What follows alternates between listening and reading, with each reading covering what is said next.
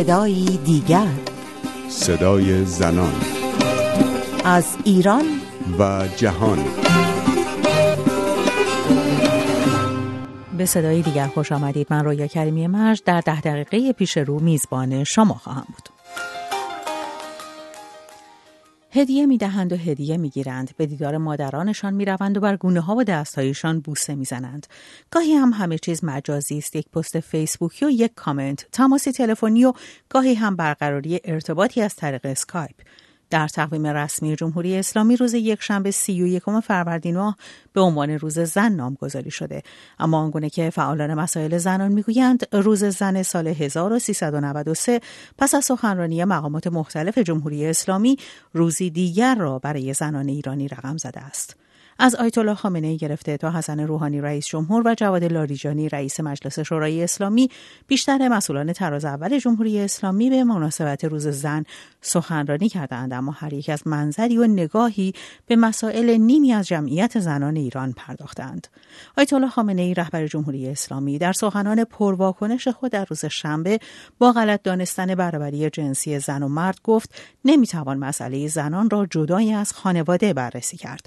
آیت الله خامنه ای همچنین متون اسلامی را از مهمترین اصول و پایه های حقوق زنان دانست. به متون اسلامی مراجعه کنید. واقعا از قرآن و از سنت و از حدیث و از دعا و از متون اسلامی و از کلمات ائمه و رفتار ائمه اون اصول و پایه های اصلی رو اتخاذ کنیم. آیت الله خامنه ای در حالی ارجاع به علوم اسلامی را راهی برای حل مسائل زنان می‌داند که به گفته محمد جواد اکبر این دین پژوه ساکن فرانسه متون اسلامی حاوی نابرابری جنسیتی هستند. با قرائت رسمی موجود از متون شیعی و از قرآن قطعا تبعیض آمیز هست این متون.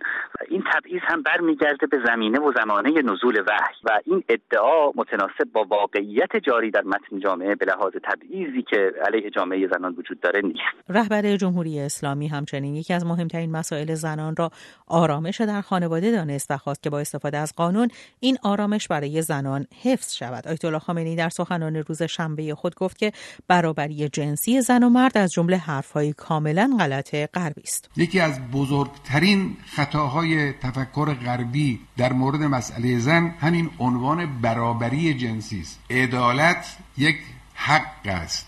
برابری گاهی حق است گاهی باطل است. آسیه یمینی فعال جنبش زنان ساکن نروژ این سخنان را فاجعه ای برای زنان برابری خواه می داند. در سیستم ولایت فقیه برابری زن و مرد متناقض هست با پذیرش سیستم ولایی سیستم ولایی به یک نابرابری نیاز داره و قدرتش رو از این نابرابری می‌گیره بنابراین استنباط من این هست که صحبت های رهبر رو باید یک فاجعه برای زنان برابری خواه بدونیم. روز یک شنبه نیز علی لاریجانی رئیس مجلس شورای اسلامی گفت از سنت های غلط اصرار بر خانه نشین کردن زن و بیخبر گذاشتن وی از مسائل اجتماعی است. به گفته علی لاریجانی این درست نیست که فکر کنند زن باید فقط کار خانه را انجام دهد.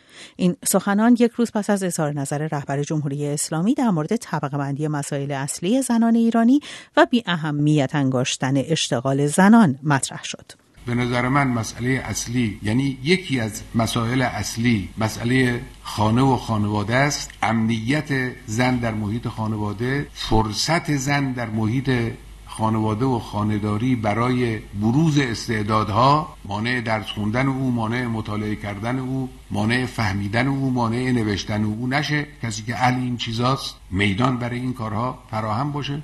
این اساس قضیه است. مسئله اشتغال بانوان نه این جزو مسائل اصلی نیست. محمد جواد اکبری اما این پرسش را مطرح می کند که چه کسی واقعا باید مسائل زنان ایرانی را تعیین کند؟ آیت الله خامنه ای بسیاری از مطالباتی که امروز از سوی جامعه زنان وجود داره برای تحولات که اونها توقع دارن در حوزه های فرهنگی سیاسی اقتصادی و اجتماعی رو ایشون جزو اون مسائل حقیقی نمی‌دونه و کار و اشتغال رو به عنوان نمونه مطرح می‌کنه. من فکر می‌کنم اینجا سوال محوری که وجود داره این است که چه کسی باید مسائل حقیقی زنان رو تشخیص بده؟ در واقع چه کسی و کدام مرجعی باید بگه که چه مسائلی برای زنان حقیقی هستند و چه مسائلی نیستند آیا اگر زنان زنان جامعه ما امروز مطالبات فراتر از اون چه که امروز هست برای تغییر وضعیتشون داشته باشند. اصلا به اون زنان در جامعه ما صلاحیت داده میشه که تعیین بکنن چی رو مسائل حقیقی خودشون می‌دونند آیت الله خامنه ای در سخنان خود به مسئله ظلم و خشونت علیه زنان نیز اشاره کرد اما اشاره او عمدتا به زنان سایر کشورها بود. این مسئله سوم که مسئله ظلم به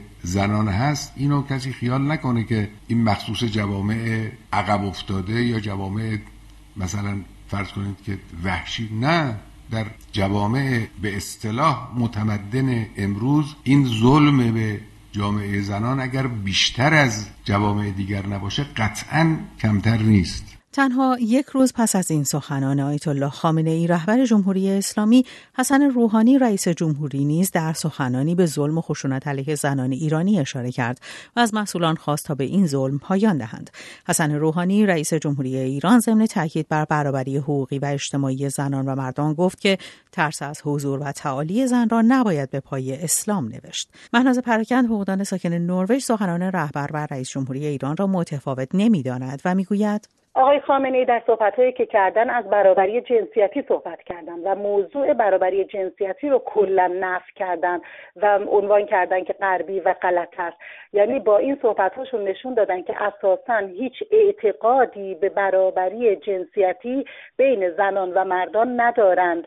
و این لزوما به این معنی نیستش که مخالف خشونت علیه زنان نباشه. صحبت هایی که آقای روحانی کردن در رابطه با نفی خشونت علیه زنانه. نفی خشونت علیه زنان هم مرادف و مترادف با قبول برابری جنسیتی بین زنان و مردان نیست. یعنی این منظور رو نمیرسونه. حسن روحانی همچنین گفت که نه در سمت یک حقوقدان بلکه در سمت رئیس دستگاه اجرایی کشور اعتراف می کند کاستی های فراوانی برای احقاق حقوق زنان و تحقق عدالت جنسیتی در ایران وجود دارد. مهناز پراکن در پاسخ به این سوال که با توجه به اختلاف در بخشی از دیدگاه های آیت الله خامنه ای و حسن روحانی نظرات کدام یک قابلیت اجرایی بیشتری دارد می‌گوید؟ ببینید البته آقای خامنه ای حق ندارن که در امور قانونگذاری و اینها طبق قانون اساسی دخالتی بکنن. اما رئیس جمهور به لحاظ اینکه رئیس قوه مجریه هستن و می‌تونن که با طرح موضوع امکانات برابر برای زنان و حتی در رابطه با تغییر بعضی از قوانین به صورت مصوبه دولت لایحه ای رو تهیه تدوین بکنن و این مصوبه رو بدن به مجلس که مجلس روش کار بکنه و به نفع زنان قوانین رو تصویب بکنه. عملا به لحاظ قانونی با توجه به امکاناتی که قانون اساسی به رئیس جمهور داده است رئیس جمهور می‌تونه این کار رو بکنه. اما در واقع ما در این سی و چهار سال گذشته در عمل دیدیم که رهبر اولین و آخرین حرف رو می‌زنه و اگر رهبر نخواد که قانونی تغییر بکنه رهبر نخواد که حقی به کسی تعلق بگیره این هم صورت نمی‌گیره. روز زن در حالی در ایران به پایان می‌رسد که زنان ایرانی همچنان از برات گرفتن مشاغلی مانند قضاوت محرومند و تا کنون حتی صلاحیت یک زن برای کاندیداتوری در انتخابات ریاست جمهوری توسط شورای نگهبان تایید نشده است. حتی پیش از سخنان اخیر آیت الله خامنه ای نیز گزارش های متعددی از محدودیت یا ممنوعیت پذیرش زنان در رشته ها و مقاطع مختلف دانشگاهی منتشر شده بود. علاوه بر اینها دیه زنان در ایران نصف مردان است. شهادت دو زن در دادگاه با شهادت یک مرد برابر است و اگر مردی فرزندان خود را بکشد با مجازات قصاص مواجه نمی شود. اما اگر زنی همین جرم را مرتکب شود می تواند به قصاص محکوم شود.